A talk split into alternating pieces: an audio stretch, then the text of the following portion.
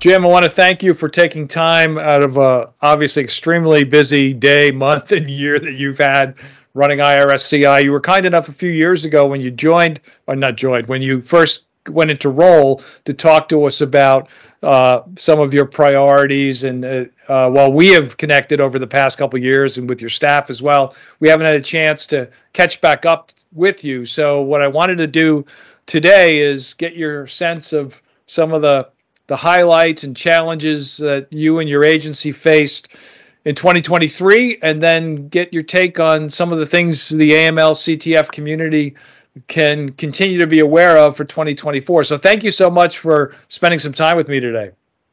No, John, as always, thank you uh, for all your support and for setting this up and always giving me a platform to uh, talk about the division that I've been with for almost 29 years here and you know really just to you know promote uh, the great work that my team here at IRSCI is doing and and yeah we uh, I do have some highlights for 2023. Uh, some updated BSA data that uh, I just hit uh, hit send on. Um, matter of fact, you're the first person I'm really talking to about it. But um, you know, let me let me let me get into some of the you know annual report from 2023, and this is out there and it's posted.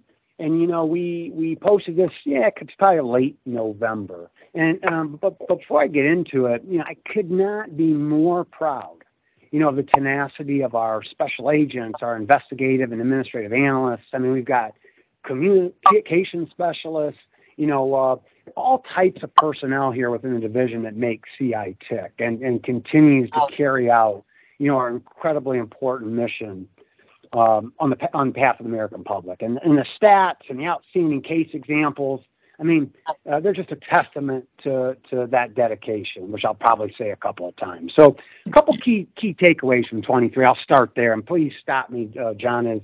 Uh, sure, go ahead, please, please, yes. Time, but very successful year, fiscal year 23. We identified uh, about 36.9 billion dollars in tax fraud and other financial crimes. Um, that exceeded our 22 year. Uh, number's a little bit of a misnomer. That's probably much higher, but that is the, the amount of fraud we identified that we recommended to DOJ for prosecution. Another highlight from the report digital data seized. We're really tracking this now, like a lot of companies are when it comes to data. I mean, that's the, that's the world we live in. But we seized, just seizures alone, about 1.71 petabytes of digital data. And um, you know, I, I, that's equivalent to like 170 printed libraries of Congress, or kind of a new metric that I got. Another way to say it, it's about 11.4 billion photos uploaded on um, on Facebook. Just a way to kind of put that in context. Um, seizures, you know, we had some anomaly seizures last year. Um, that uh, with the crypto, but we're right on pace. We we again lead um, you know, treasury agencies, uh, you know, year in and year out. Pretty close to HSI, but this year we seized about 271 million dollars, and significant. Um, and again, we're significant tri- uh, contributors to TEOAF year in year out. And then something that I say every year, and anybody at an IRSCI, this is probably one of our most um, proud of, you know, type metrics or statistics, our conviction rate. We were north of 88 percent year, uh, you know, 88% conviction rate again this year. Um, we're usually right in that 88 to 90%. That simply means if you get in the crosshairs of an IRS special agent, it's highly probable you're going to go to jail. And that, that, that, that, again, that's a rate that remains incredibly high in um, federal law enforcement. Hey, Jim, Jim, so, just, uh, on, Jim, just on that point, um, I think a lot of people have the misperception that um, you know, the IRS goes after all sorts of individuals, regardless of uh, whether they've committed criminal acts and tax evasion or what have you. But the 88% is a very compelling number for the obvious reasons that you obviously you understand, and that is that you are passing along to prosecutors cases that end up successful because you're not bringing cases on a, a, mistaken filing or a late filing. These are either companies or individuals based on your agent's analysis that have intentionally, in, in many cases, tried to avoid paying what some call their fair share of taxes. So I think you know, when you hear these commercials about the IRS is going to take your house and take your car and garnish your salary, what uh, people fail to understand is the commitment that your professionals have to ensuring that when cases are brought, they're not only just serious cases, they're well crafted. So I think that's a very compelling number that, you know, maybe your folks don't say uh, enough, but it's up to us in the public to better understand that. So I think that's a pretty valuable metric, and I think it's important for people to appreciate. Yeah, no, I, I, uh, no, thank you for that, and uh, I'm sure everybody here in the division uh, uh will, love hearing you say that. Um, because yeah, you do understand. You got it spot on. Um, that 88 point because I think something that's important for folks to remember is, you know, well, yes, we are the only federal law enforcement agency that can investigate investigate and recommend federal income tax violations. But we're also the only federal agency that spends 100% of our time on financial uh, investigations in general. So I'll bring in the uh, the Title 31 statutes and the Title 18 money laundering statutes. You know, so that 88% is across all uh, financial cases that we work. For tax alone, um, it's actually the rate's actually higher, and that is due to the professionalism that we look. Because we're not in, in, when you talk about specific, you know, federal income tax violations. I'm not interested in people that make a mistake. I'm right. looking for folks that are willfully non-compliant. Now, an overwhelming majority of the public is is is very compliant. They just they just they're just trying to get it right, and it's our we we provide that deterrent effect, you know, to give confidence to the American public that you know those that are willfully non-compliant, you know, there's a consequence for that, and the consequence is going to jail, and far different than paying a uh, paying a fine to resolve an issue. Hey, one other one other quick question on the seizures. That's another uh, compelling number. Where, uh, in general, where do those funds go? So when you seize these assets uh, after a successful prosecution, I know it may depend on the case, but in general, where where do the funds go? Yeah, this is probably uh, we could probably have a podcast just on this topic alone. but right. uh, I think, uh, generally speaking, when we when IRSCI is the seizing agency, we uh, when we seize funds, we send it over uh, to the Treasury Executive Office of Asset Forfeiture, you know, within Treasury, and then obviously uh, what happens is there is a uh, the work's not done just because you seize it. Um, th- then then that asset, whether it's you know, you know some type of property uh, or vehicle or jewelry, uh, sometimes livestock, uh, and any type of medium, know, you know, crypto, you know, fiat currency. You know, there's a there's a litigation process, and once that is successful, the um, that those funds are then forfeited. Then, at that point in time, what happens is you know, if there are victims involved, people can make claim to that money and or we advertise it and sell it. And then again, that, that fund in general helps the government. Law enforcement, specifically our division, go back and ask for portions of it, but it's it's it's fractional compared to the overall amount that we contribute every year to it.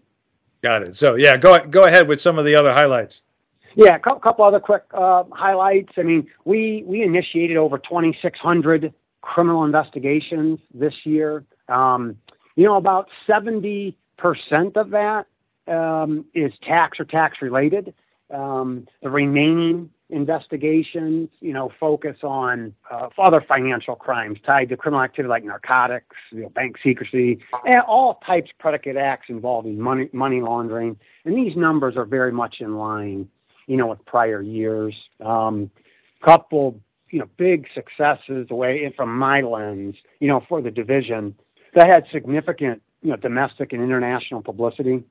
Mark Jetway, in uh, in March of 23, uh, he was convicted of various tax violations, you know, making false statements to the IRS, failing to fail, failing to disclose offshore accounts, failing to file tax returns, and in late 23, he was actually sentenced like 86 months uh, in prison.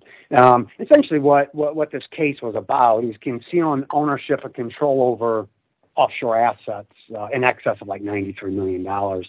Um, we had another uh, significant tax investigation. It was a company, Washakie Renewable Energy. Essentially, the um, uh, the individuals there were making false claims for fuel excise taxes. You know, claiming about 1.1 or actually exceeding tax credits uh, of 1.1 billion dollars, and you know, all all defendants pled guilty. There was a trial which resulted in a guilty verdict, and but but five folks were sentenced. Uh, it's probably mid 2023, ranging from 72 to 480 months. Again, significant sentence. Um, and then we had one other case. Uh, yeah, I'll mention um, Ayodele Arisukan. Uh, this is out west. This is a, a pretty big sentence, 408 months in federal prison. Essentially, what this person did is, uh, you know, they coordinated a, a scheme to file. It was just north of 1,700 false tax returns, claiming about nine million dollars in refunds. I think about two million was paid out, but it was orchestrated, you know, just outside of Paris. So there's numerous more just like this. You know, I work for the IRS, so I gave you some tax ones here, but I just can't say enough about, you know, that tremendous work. I think, you know, a lot of federal agencies are still looking at various types of COVID fraud. In right. 23, uh, you know, well, we were too. Um, I think, you know, and again, I'm, I'm really proud of the efforts here. I think since the beginning of the pandemic, we've initiated, you know, north of 1,400 criminal investigations you know, we're nearing 700 indictments. Um, on those cases alone, there's a 98% conviction rate. Um, so we're really making a difference, you know, by helping ensure that that money goes where it was intended to go. Um, I think, you know, the, the, uh, an interesting statistic there. This is at the end of the fiscal year of 23. Um, the average sentence imposed, uh, we got about 300 cases as of that uh, end of fiscal year um, that were actually adjudicated all the way through sentencing. The average sentence is about three years. So again, the judges are, you know, it's demonstrating that judges don't take that crime lightly. I think another kind of hot topic within within the IRS enterprise uh, and IRS criminal investigation being part of that enterprise. One thing with uh, these um, uh, employee retention credits, you know, we're in that space as well. Um, we've initiated geez, it's it's well north of 300 investigations. You know, um, for those tax years 20 through 23, we've got you know about eight of them has re, uh, have resulted in convictions, about four which have been sentenced. You know, so we're definitely you know in that space. You know, doing our part. You know, to help the, the service. You know, promote voluntary compliance. I think another thing that your audience would be interested in. I know I've talked about our J5 uh, international relationship um, in the past, and and one of the things that um, you know we just did, uh, we have for the J5, you know, we, and again for, for those that may not know, the Joint Chiefs of Global Tax Enforcement and other financial crimes. I mean, it's my counterparts in Australia, Canada, UK, Netherlands, um, U.S. of course. We do what we call we, we call this initiative, it's called the challenge. Okay. And it really, the, the, the importance of this and significance can't be overstated. And um, some of your audience may know, but those that don't, during a challenge, you know, we sit and bring together public and private partner experts from each country. Think of like, um, you know, investigators, data scientists, analysts, you know, men and women, you know, with very unique skill sets you know, they gather, you know, with a mission of leveraging real data from a variety of uh, open and investigative uh, sources within each country that we're legally uh, allowed to share. Um, and and we tell them you need to produce results. And what I what I mean by results is we need to sit down and produce operational leads that impact every jurisdiction. And and that's what they do. We we just did the fifth one. Uh, we did it in Ottawa uh, in October. Um, that challenge focused on digital assets within financial institution reporting documents, um, which is real relevant to uh, uh, to your to your audience, right. and then public data sets revolving around uh, digital assets. So, I think the one thing that was unique this year about this public-private partnership challenge is partners from each FIU jurisdiction attended, and private partners helped out as well. Think of uh, like these reg tech companies like Chainalysis, you know, were part of this challenge, you know, this year. So when I say they produce results, they did just that. Uh, they do this every time. This was the fifth one. They produced well north of 50 investigations. I'm being general with that number 50 because if I give an exact number, um, you know, not all leads turn into investigations, but uh, well north of 50 and high impact leads that that have cross jurisdictional representation. You know, think of things like um, darknet marketplaces, child exploitation, you know, pig pig butchering schemes. So these are all significant areas for law enforcement because they have real impacts and not just on tax administration, but on real victims, you know, and these are horrendous crimes. So again, very much uh, in tune to our international partnerships. Uh, Got to have it these days, public and private. So, you know, my, I, I guess maybe that's what I'll touch on. But in my humble opinion, you know, government can make no better investment than in, to invest in IRS criminal investigation special agent because not only do we promote deterrence and confidence within the tax system, but you know, daily we're working with our federal counterparts and spending 100% of our time on financial cases. So we really play a significant role in protecting the integrity of the entire financial system.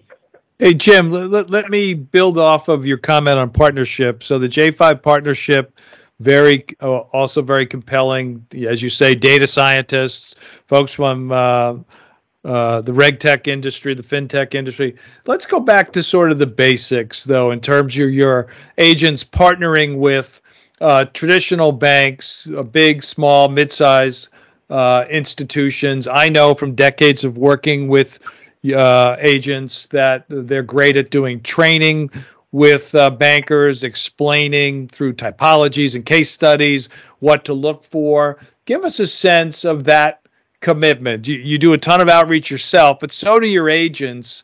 And I think it's important because certainly the BSA officer in the U.S. completely recognizes the value of IRS uh, CI to the work they do uh, whether it's through SAR review teams or just simply acting on a suspicious activity report that's been submitted that the agents your agency is working on.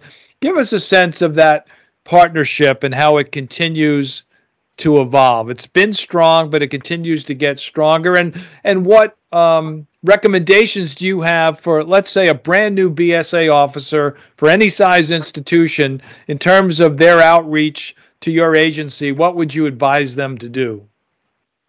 Yeah, this is uh, this is something that uh, you know. Again, because we're financial investigators, all financial crimes, we rely on those AML specialists out there. And I, I know I've said this. Uh, I've been very vocal about this, um, and I've, I've, I've actually been in, engaged in a lot of speaking events revolving around, you know, that feedback. Let me start there, uh, if, if you don't mind, John.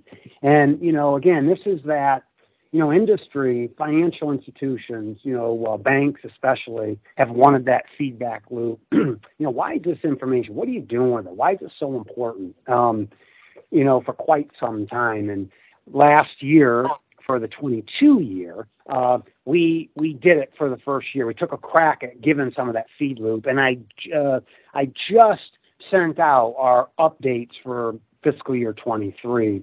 And what I often say, especially the AML crowd, um, you know, uh, BSA data in general, um, all of it. It's not a nice to have, it's a must have. I've repeated that over and over and over. And it's a must have because we need it to help identify those individuals that are committing all these financial crimes, you know, tax and other. You know, so AML specialists are really the first line of defense here to detect illegal and suspicious activities of financial crimes. There's a lot of overlap, right, between tax and money laundering. I often say that, you know, money laundering is tax evasion in progress. I mean, that's why we have, you know, this broad authority over financial investigations, um, you know, we have. So I again, just like last year, we repeated it this year. My expectation is we're going to repeat this every year and continue it. But a team got together, looked at the data that we had, and came up with some metrics to start this feedback conversation. And so, I guess let me give you some of those um, for 23. And, and, and again, when I say BSA filings and BSA data, you know, I mean information from all filings. So we're right. talking Forms 8300, CMIR reports, you know, all the different types of CTRs, FBARs, SARs, everything, right?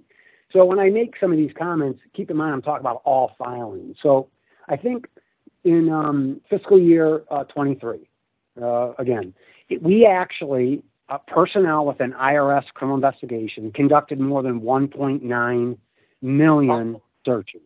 Okay, so that's about 38,000 a week, about 165,000 a month. And I'm not shocked by that because we are financial investigators and 100% of our time is spent on financial investigations. So we're using this data. Strategic investments here in tech has really increased efficiency in, in, reviewing BSA data, you know, along with other data sets that we connect it with, which we're legally entitled to have. So again, a lot of use there. Um, I think another metric that we looked at in fiscal year 23, um, you know, personnel with an IRSCI searched the BSA data on right around 90% of every investigation that we have in inventory. And again, that's significant, demonstrating that not only do we use the BSA data set, but we understand how important that information is to a financial investigation. Uh, uh, here's another, uh, I, I, think, a really promising, I mean, it really gives some feedback to BSA uh, compliance, you know, folks out there. About 13.9% of every investigation that I put into inventory during fiscal year 23 was a direct result of a BSA filing. That's all forms. That was the source of the uh, information. And I, I always try to put this in context. It's significant. It, it's a significant part of my investigative inventory year in and year out. That's new inventory. Um, and that can't be overstated in the context I like to give. I mean, you know, we're a division within a very large enterprise, but we only get about 5% of our cases from the rest of the service. I've got about almost 14% this year directly from the BSA data you know, basically, basically supporting my comment that our BSA mission is, a significant part of what we do. And yeah, uh, by popular demand, or you know, as I've been out, John, uh, talking to folks in the AML world, you know, they would ask me, "Hey, well, what about this? Can you give me this?" I, I, I in listening, here's a couple of things that AML specialists around the country have said to myself and my leadership team and agents around the country you know, of that data set, of that, you know, roughly 14%, about 64% of that had a tax charge associated with the investigation. Okay, so it doesn't necessarily mean it was tax, but they had a tax right. charge associated with it. Um, the remainder, uh, remaining of it was pure money laundering, essentially. Another thing they asked, well, what kind of cases are coming out of that? So about 16 and a half, almost 17% of that data set was uh, SBA loans. I mean, there, there were investigations uh, revolving some type of, uh, you know, well, COVID fraud and SBA loan. Um, about 7% of that data set were skimming type investigations.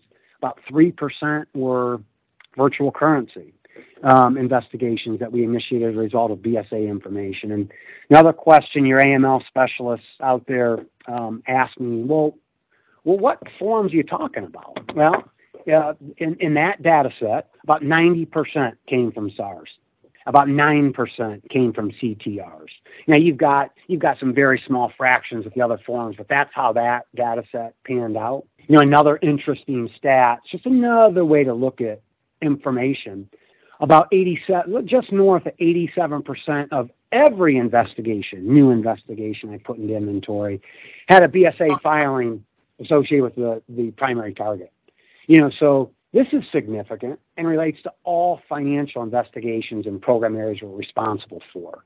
And again, that's you know tax, uh, other related financial crimes, namely you know, money laundering, bank secrecy, narcotics, public corruption, terrorist financing, money crimes, which is just about everything other than random acts of violence. So again, very uh, uh, good feedback, I'd like to say, for your AML you know, community. And I do have a number of other stats. Maybe I'll give you one more because this is some this is one that a lot of folks seem to be interested in. This is really an average over the past three years, so fiscal year 21, 2, and 3. We found um, that an average about just north of 85 percent of every investigation that we recommend for prosecution has a primary subject with a related BSA filing. Again, this is just another data set. We're drilling down, trying to further, you know, uh, see well, what does this mean to us? Um, um, and we did drill down, and of that data set, about 40% has been completely adjudicated all the way through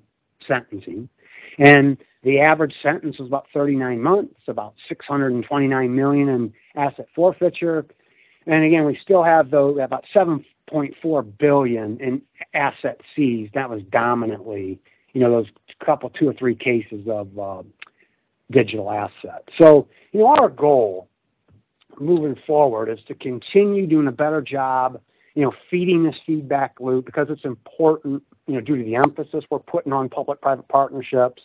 My plan is to have the division continue to refresh these metrics, continue to build additional metrics into this based on what we're hearing from the AML specialists and what's important then that we can actually uncover. And I got some other, I got some additional. Maybe I'll I'll close this BSA part with this. We do have some additional phases coming based on listening to the feedback that we're getting. Um, I want to challenge the IRS enterprise to come up with similar similar metrics.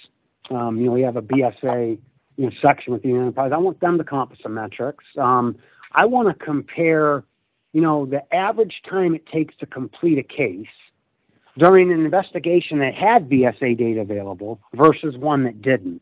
See if I can learn anything there. I think it's an easy fix. It's manual, but I, I can come up with this relatively quickly in future phases. I want to I want to talk about the types of fi- financial institutions making these impactful filings. You know, yeah, I think um, I think I hate to interrupt on that one. I think that's important yeah. because uh, some of the misconceptions has been okay. Traditional banks do what they have to do in part because they know they have to, but also because there's regulators overseeing it. But fintechs and MSBs, they have obligations as well. And then uh, I'm personally hoping we'll eventually see antiquities dealers having some requirements to file BSA data, art dealers. So I think doing a statistical analysis of where it's coming from is actually uh, going to both be a good advocacy tool for those of us that think more, you know, real estate, investment advisor, you name it, right? There's so many that have financial footprints that I would argue are not, they're not pulling their weight in the uh, anti-financial crime space. So I, I would say, Jim, that that, that would be welcome metrics uh, if you can get that started. No, I, I, I love it, and I'm I'm I'm I'm writing that down as we speak. I, gosh, and think about I we're gonna we're gonna break down the SARS.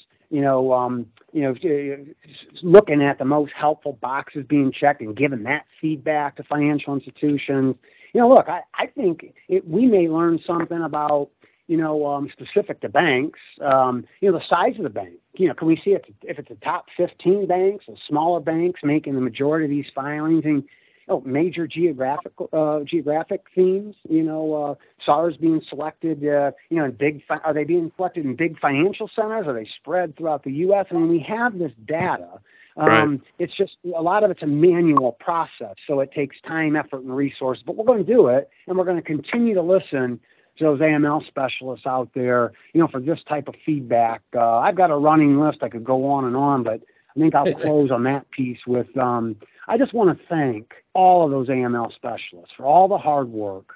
This data is critical to financial investigators and financial investigations within IRS criminal division. And I'll speak for my other federal uh, counterparts as well. And I know in confidence they're going to they'd say the same thing.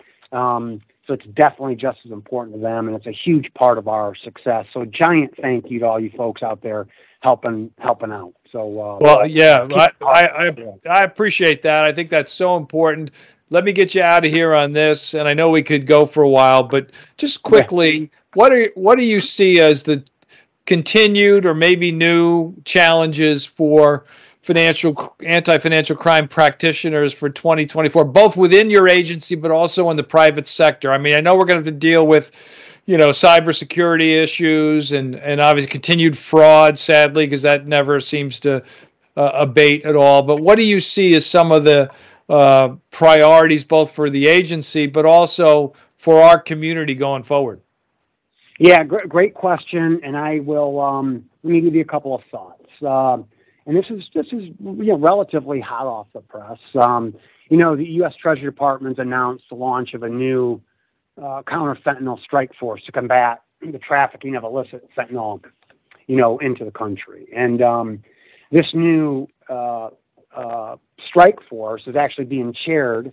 by the Undersecretary of Treasury, um, Terrorism and Financial Intelligence, TFI, and myself um, here at IRSCI. Um, so this strike force, this Treasury strike force, is going to allow us to bring, you know, really the Treasury Department's, you know, unrivaled expertise in fighting financial crime to, to, to attack, address this deadly epidemic. And I think uh, Secretary Yellen made a comment uh, very similar to that, if not uh, right right on point.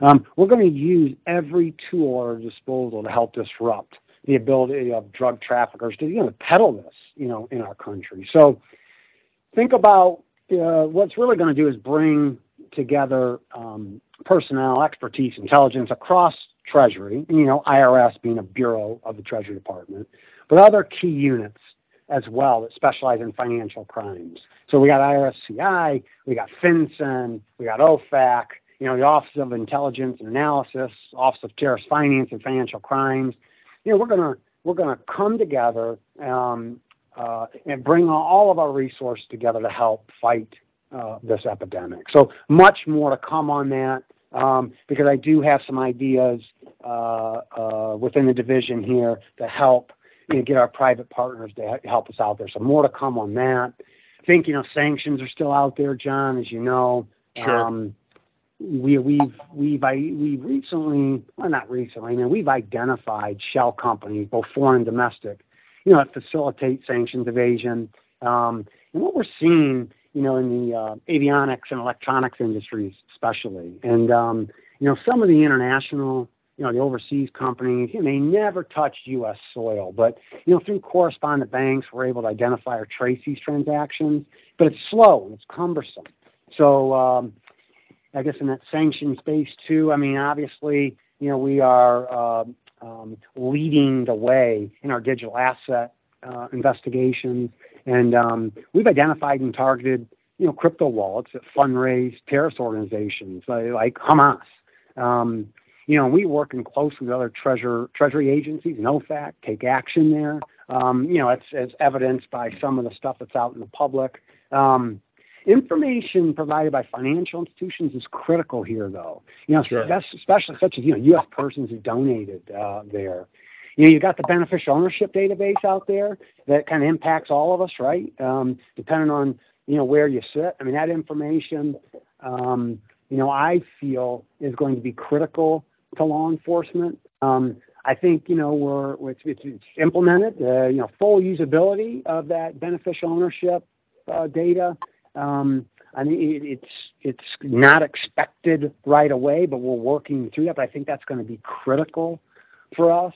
Um, I think the other thing, probably for the AML community, and something that's on our mind, um, and I'm going to be asking for help with, um, when you talk about scams, like uh, think about like romance schemes, uh, elder fraud abuse. Um, you know, these types of schemes create like unwitting money mules. And that continues to be on the rise. Um, and, you know, again, that sophistication coupled with digital assets and, you know, encrypted communication, um, it continues to present challenges in law enforcement um, and I suspect and know actually within the financial industry. So we're addressing these challenges through, you know, increasing investments in data analytic tools and other investigative techniques. But you know, this is where collaboration with our financial partners is invaluable. So, yeah. so you know, I think, I think yeah. Go ahead. Sorry, oh, yeah, go ahead. No, go ahead. I was going to close, but go ahead. No, no, no, go, no. I was just going to say I know that the uh, community would welcome uh, you to reach or your folks to reach out because they want to continue to work with you on all these topics, and these things are also so important to society in yeah. general. But uh, go ahead, let go ahead and close. I, oh, well, I, I think, that, boy, you you you you hit it spot on, and I I, I was going to close with something very similar. I mean, you know, even getting back to the importance of BSA data, you know, there's a need in all these areas for continued due diligence with the bank filings. You know, an effort to help law enforcement root out bad actors you know, all in an effort to help make the American public safe. So I'll, I'll, I'll leave you with this, John. It's going to be critical for law enforcement to focus on partnerships, you know, around the globe, especially in a public-private partnership setting, you know, just to keep pace with fraudsters out there trying to take advantage of people. And my division here at IRS Criminal Investigations fully embracing public-private partnerships. You know, in fact, we know and understand that nobody in law enforcement can be successful these days without embracing PPPs. We all know it.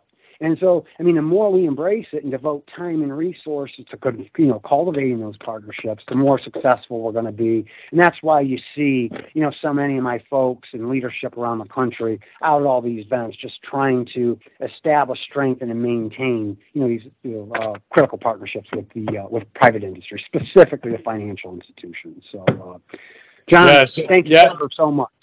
Jim, Jim Lee, Chief IRS CI, thank you again so much for what you and your agency do, your work with uh, everybody within the AML community. Uh, you, you, are looking at at metrics, uh, giving us the feedback that becomes necessary to ensure that people realize what we know, and that is the data does get used reviewed and analyzed. Uh, and that's also a message that we in the private sector need to continue to mention. I, have sort of kidded my friend, and you know him too, Steve Gurdak, who's part of the Northern Virginia uh, SAR review team. I said we should have buttons made that say SARs do get read, you know, because yeah. of all the things that you do. So, Jim, thank you so it. much. Really appreciate it, and especially sharing with us the update on the BSA uh, data challenge that you've given to your agency. Really appreciate it.